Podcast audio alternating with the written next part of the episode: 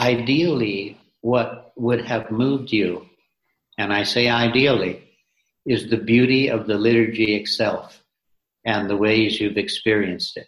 And that's the way the church needs to be celebrating the liturgy so that the, the intensity and beauty of the Eucharistic experience of the church is where people are going, oh my God, this is incomparable encounter with God. This is incomparable. That's why, why we need to celebrate the liturgy with this beauty that is presumed that it's celebrated with. And I'm telling you, if you're going to be priests, that's what you need to be thinking about.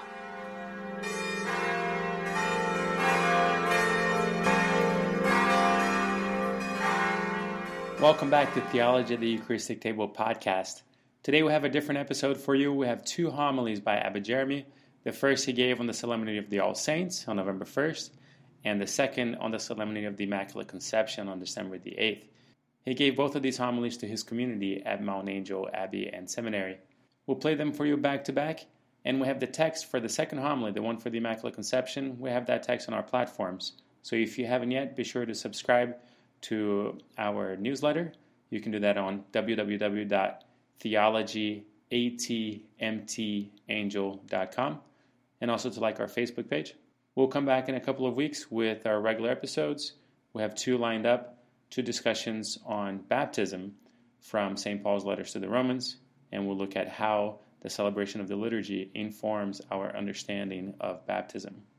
And lastly, we invite you to join us in offering our condolences and prayers to Abbot Jeremy and his family for the passing of his mother. Mary Lou Driscoll died peacefully on December the 14th at the age of 95, surrounded by her children and grandchildren. Eternal rest grant unto her, O Lord, and let perpetual light shine upon her. May she rest in peace. We hope you enjoy these two homilies and have a Merry Christmas. Jesus is born. God bless.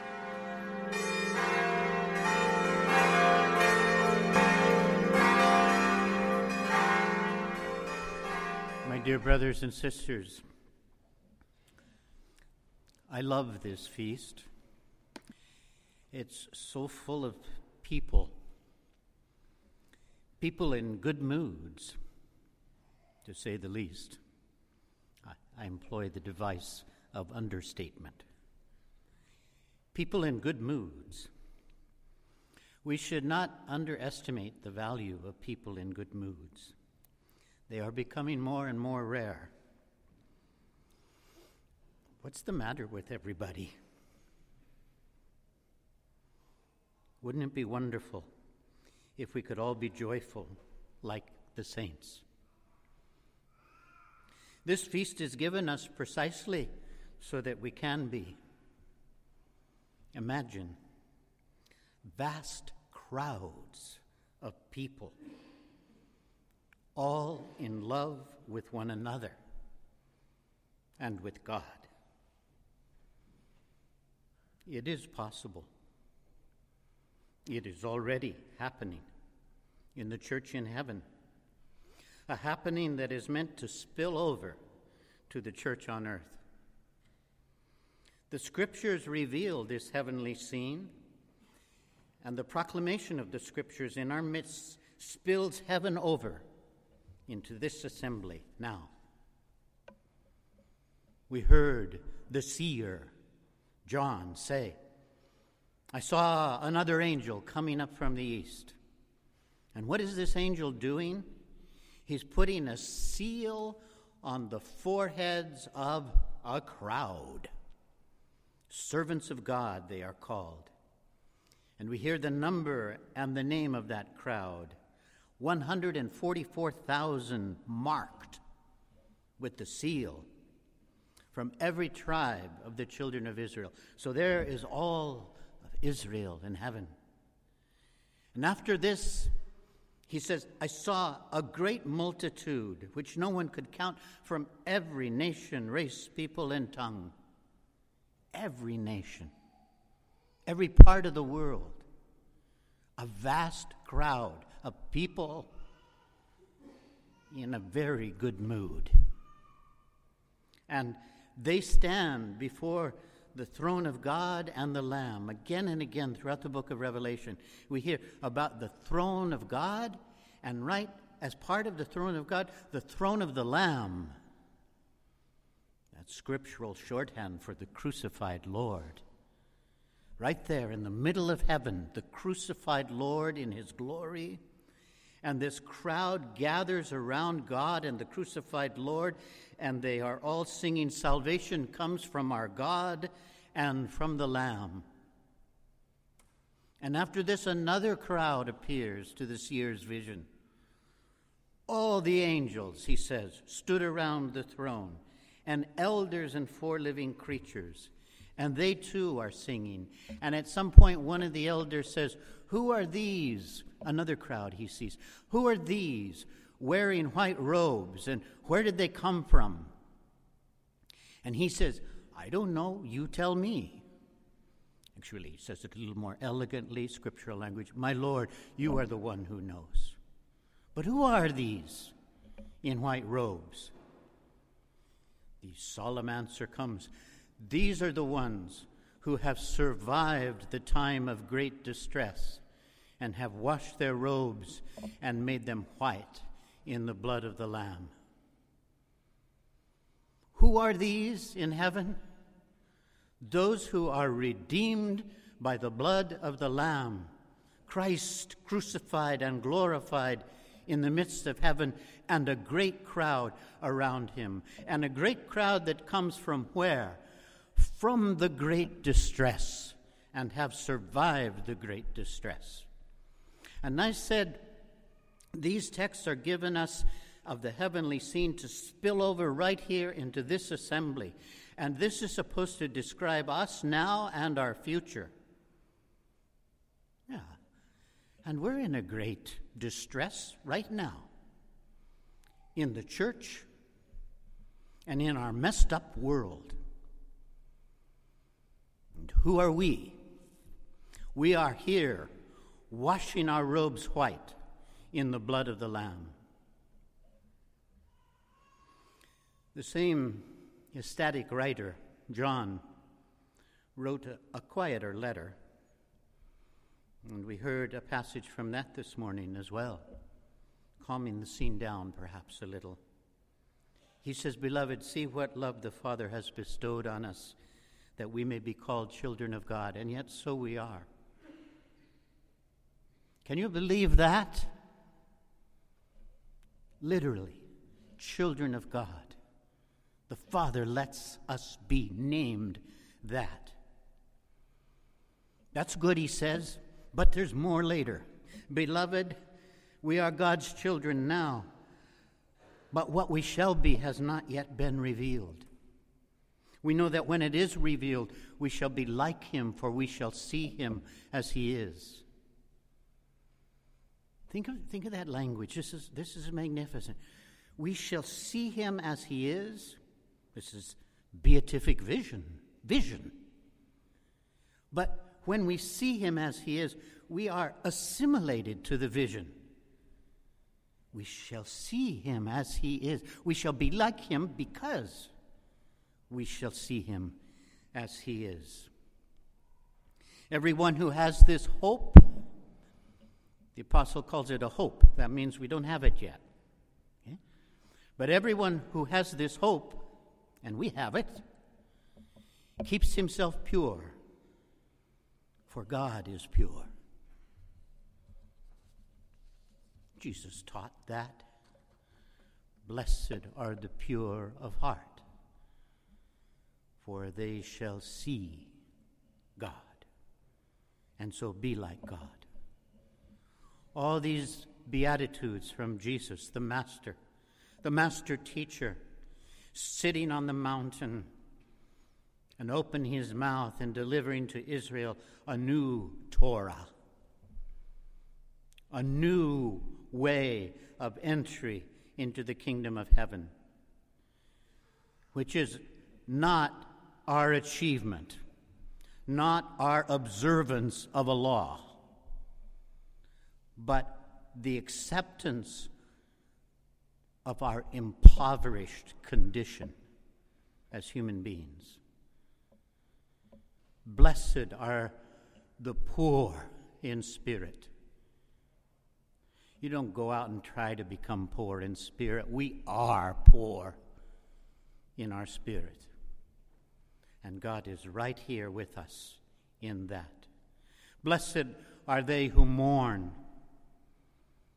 sorry about the way the world is, sorry about the way I am.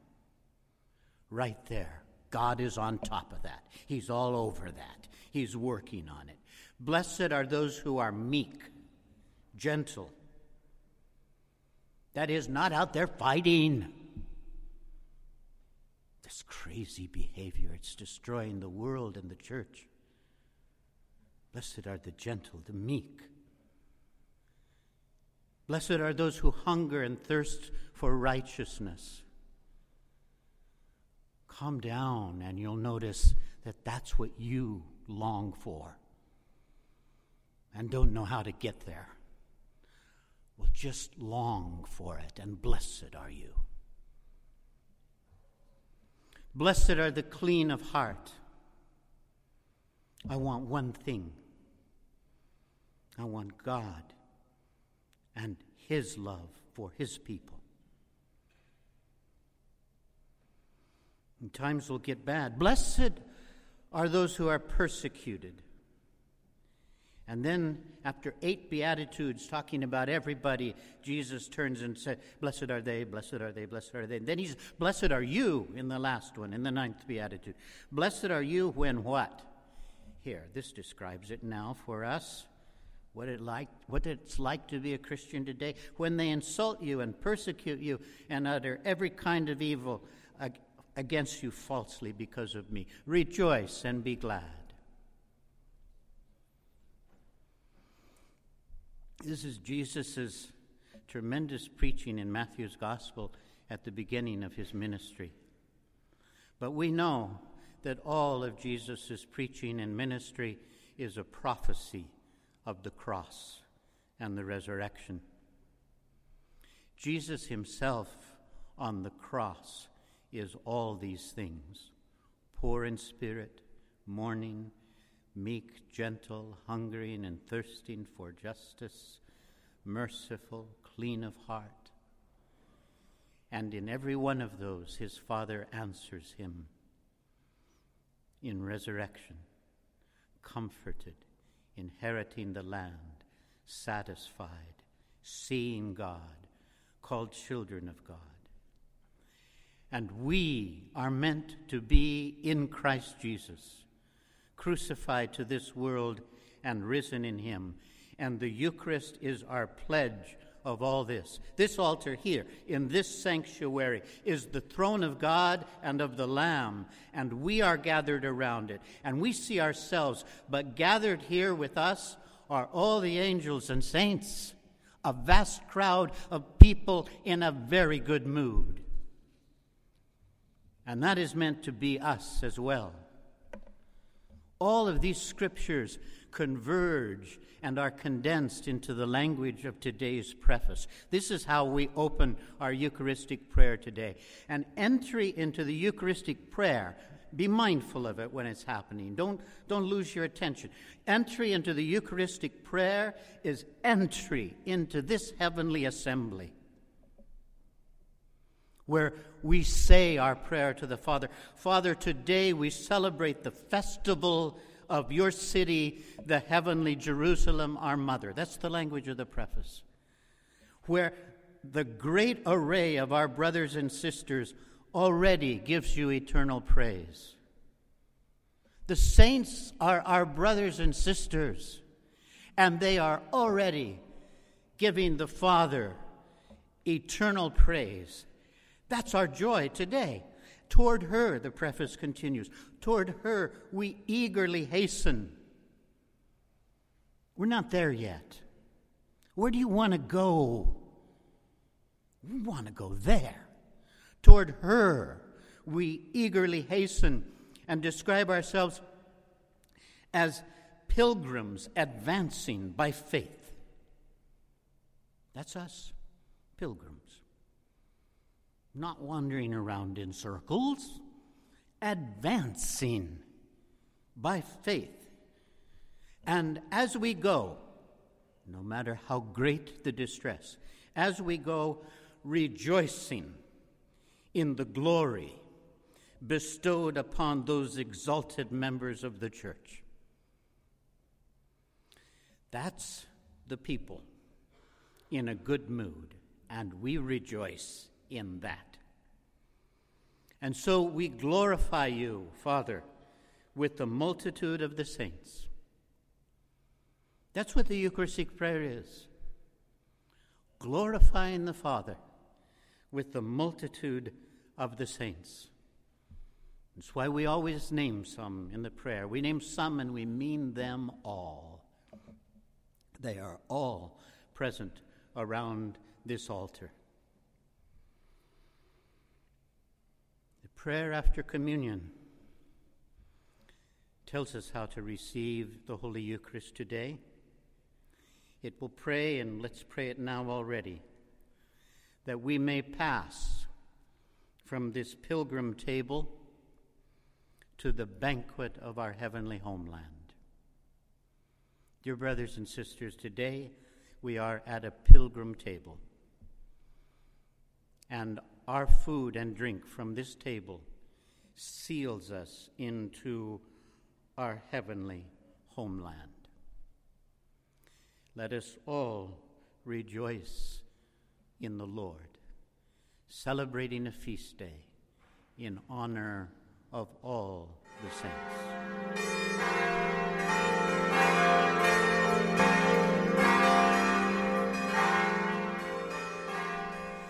My dear brothers and sisters, from the moment this liturgy began, this whole assembly is singing Mary's song. Mary sings, but she uses the church's voice. I will rejoice greatly in the Lord. He has clothed me in the garment of salvation, a bride adorned with her jewels. She sings. Mary is present now. She sings, but she sings with our voices. We are totally caught up in her mystery, her reality, her being. And step by step, this whole liturgy takes us more deeply into sharing in Mary's reality and Mary's being. Are we clear on what Immaculate Conception means? It is the doctrine which states that God let Mary share beforehand in the salvation Christ's death would bring, keeping her sinless from the first moment of her conception. It's called prevenient grace because it prevenes, it precedes, it gets there before anything else. Prevenient grace. Catholics have words for everything. From a mere human point of view, this is a mind boggling juxtaposition of the chronological order in which events normally unfold. But from the divine point of view, it is a providential arrangement that applies Christ's redemptive work not only to what comes after, but also to what comes before. Mary, too, is saved by the death of her son in the first moment of her conception. We refer to the Immaculate Conception as a doctrine, yet doctrines are but clear description in words of a divine reality. It is the reality itself that is important. And how can we ever forget Mary's stunning revelation at Lourdes to Bernadette in the dark grotto? When Bernadette asked the beautiful woman who she is, the woman answered, I am the Immaculate Conception. Her entire being is this wondrous mercy that God has wrought in her. She is a new beginning to the human race, It's fresh conception, a new Eve, the mother of all the living. And if she is the mother of all the living, then there is some sense in which we too, as church, can say her words I am the Immaculate Conception, meaning that as church, we share in what our mother is. As today's preface has it, the Immaculate Conception, Mary, signifies the beginning of the church, the beautiful bride without spot or wrinkle. Why do we read the Gospel of the Annunciation on the Feast of the Immaculate Conception? The Annunciation tells of the conception of Jesus, not of Mary.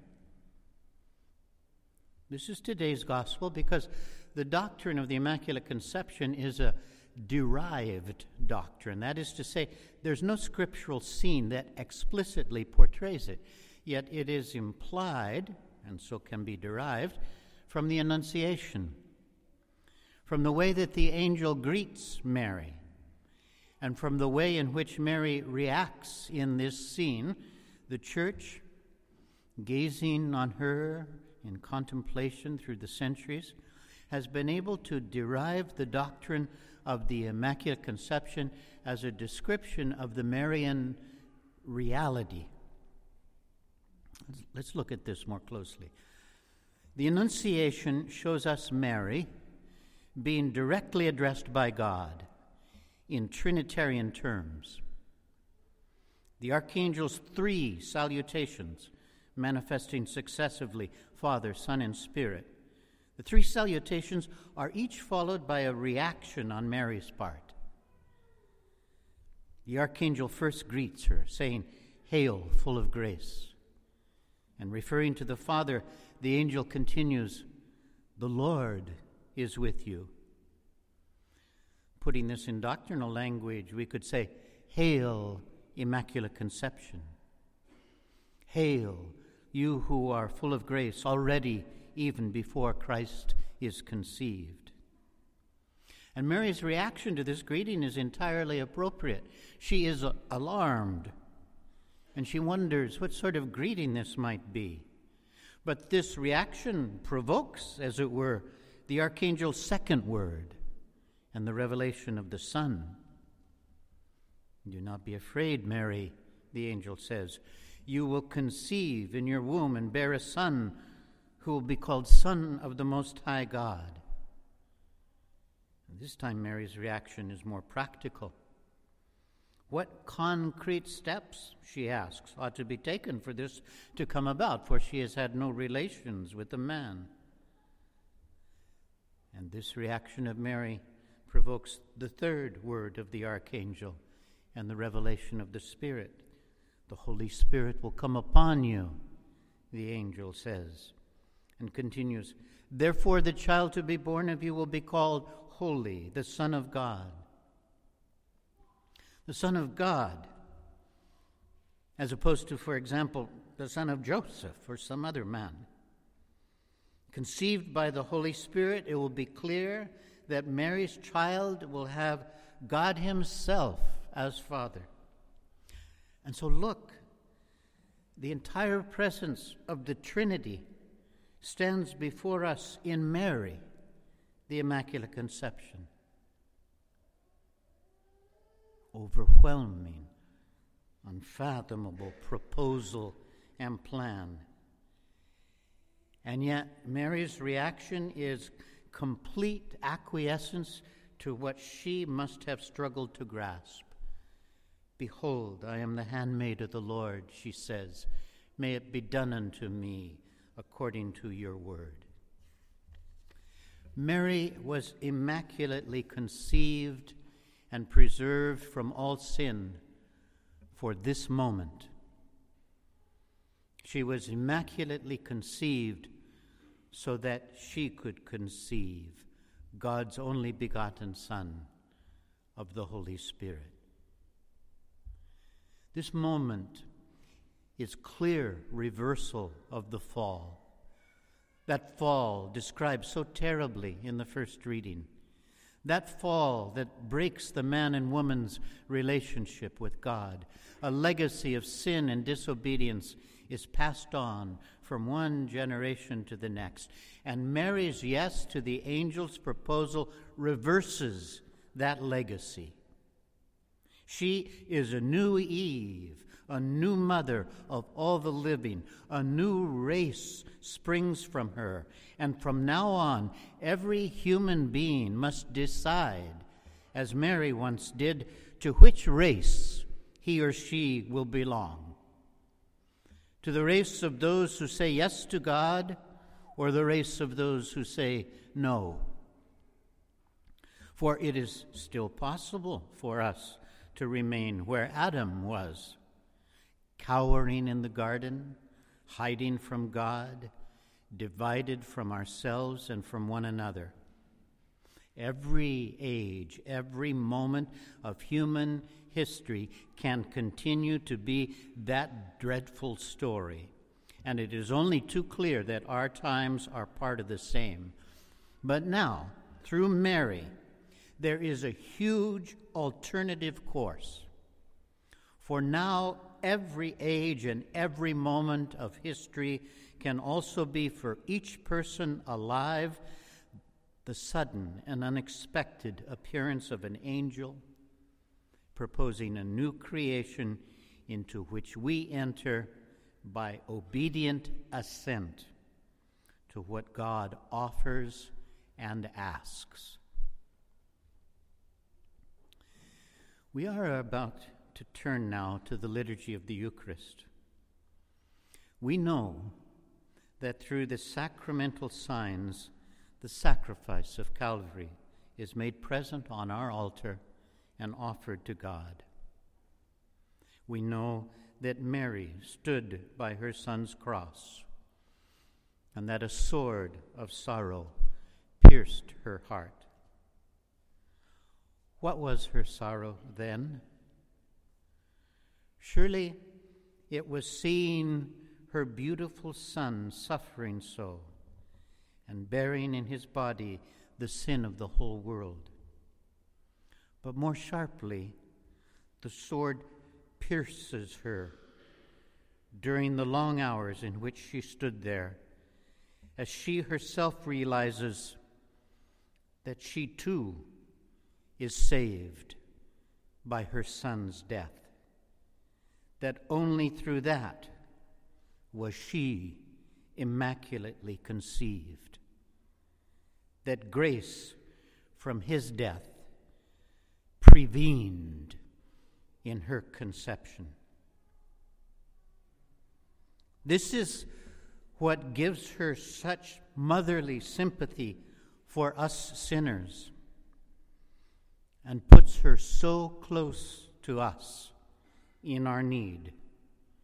For she too relies on her divine Son, death, for all the holiness with which she has been filled. In Holy Communion today, we take into our very bodies the body and blood of the Lord given us from the cross. This is the moment when the church, as beautiful bride, is made one flesh with Christ, her bridegroom, just as Mary was. And we sing magnificent words today as this whole assembly comes forward in procession and consummates this bridal mystery. We sing, Blessed is the womb of the Virgin Mary, which bore the only Son of the Eternal Father. Those words reveal what is hidden in the ritual action. Mary's womb is not somewhere else. That womb is this assembly receiving communion. This whole assembly is transformed into that as we bear in one body, the only Son of the Eternal Father, into which we are all formed.